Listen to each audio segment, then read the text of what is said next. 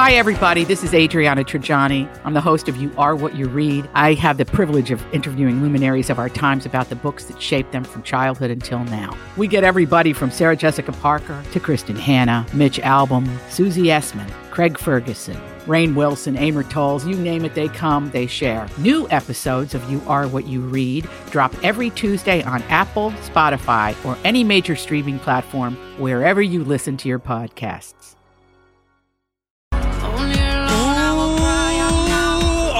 That drama backstage is juicy, and we're going to get right to it. That Broadway gossip, that is. Here on the Colleen and Bradley Show on My Talk 1071. I'm Bradley Traynor. That's Colleen Lindstrom. Hi. Uh, this is a tale of the not so funny girl, or the story of Funny Girl on Broadway, and we've heard a little bit about this. Colleen, we talked a little bit about Lea Michele taking over for Beanie Feldstein in Funny Girl on Broadway. It was clear that there was some drama, but we didn't kind of totally understand what that drama was because this all seemed uh, unplanned or it, it just wasn't executed well. The changeover from Beanie Feldstein to Lea Michele.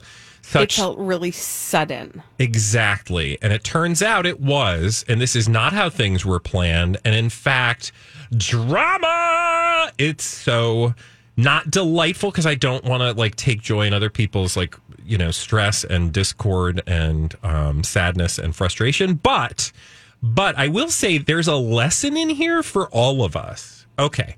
So I read this story and it's on the Daily Beast if you want to go like deep and it'll take you like on every like trail down the road of the story of Funny Girl and what happened to Beanie Feldstein and why Lea Michele ended up in this role. Now, at the at the at the sort of very top of it, and Colleen, please feel free to jump in with your questions or if I'm saying things that you don't understand.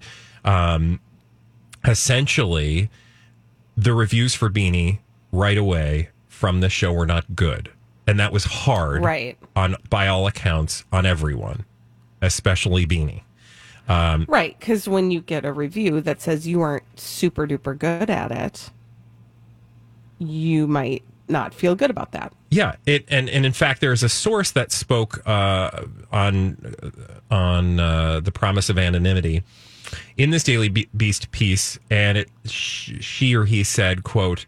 The reviews affected Beanie big time. I don't think we cared enough for her in that regard. It was her first big role on Broadway carrying a show.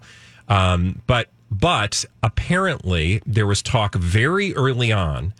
Do we let Beanie go and move on?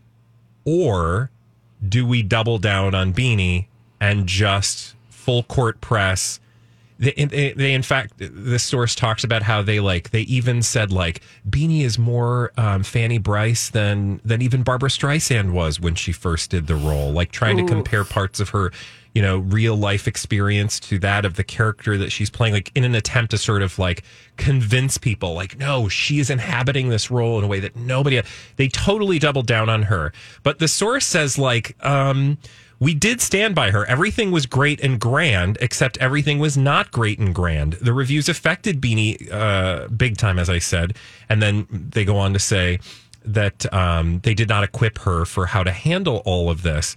And from there, there was this sort of like, like everybody knew that things were not good, but nobody was willing to say it. Now, there were a couple people in the minority who did say, like, we need to just let Beanie go. And it's not because we don't like Beanie, it's just because she's not right for the role. The show is dying around us, and we have to do something. Now, I'm sure people can argue with that. So, like, I'm not saying this one source knows something that not everybody else did, but that's one of the perspectives um, that's given in terms of a behind the scenes.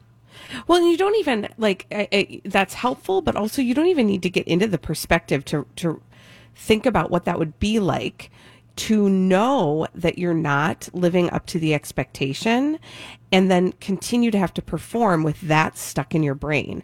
And I hate to do this, but it reminds me of when you're watching a little league baseball game and there's a kid on the mound who's trying to pitch their heart out, but they cannot throw a strike to save their lives. And it might just be a bad day.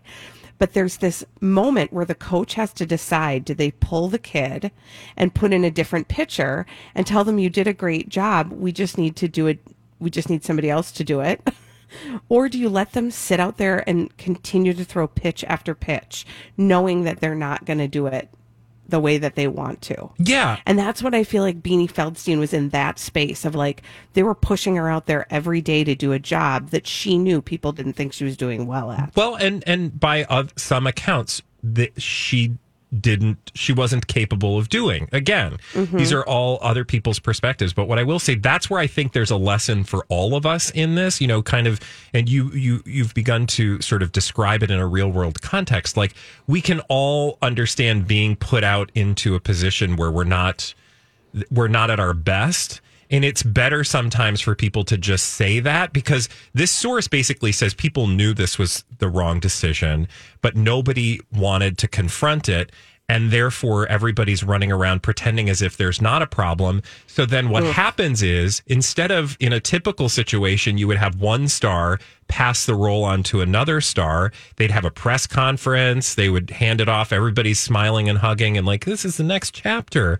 Now you've got Beanie feeling insecure and feeling like people are talking behind her mm. back and that Lea Michele is plotting behind her back. And by all accounts, producers were talking to her behind Beanie Feldstein's back.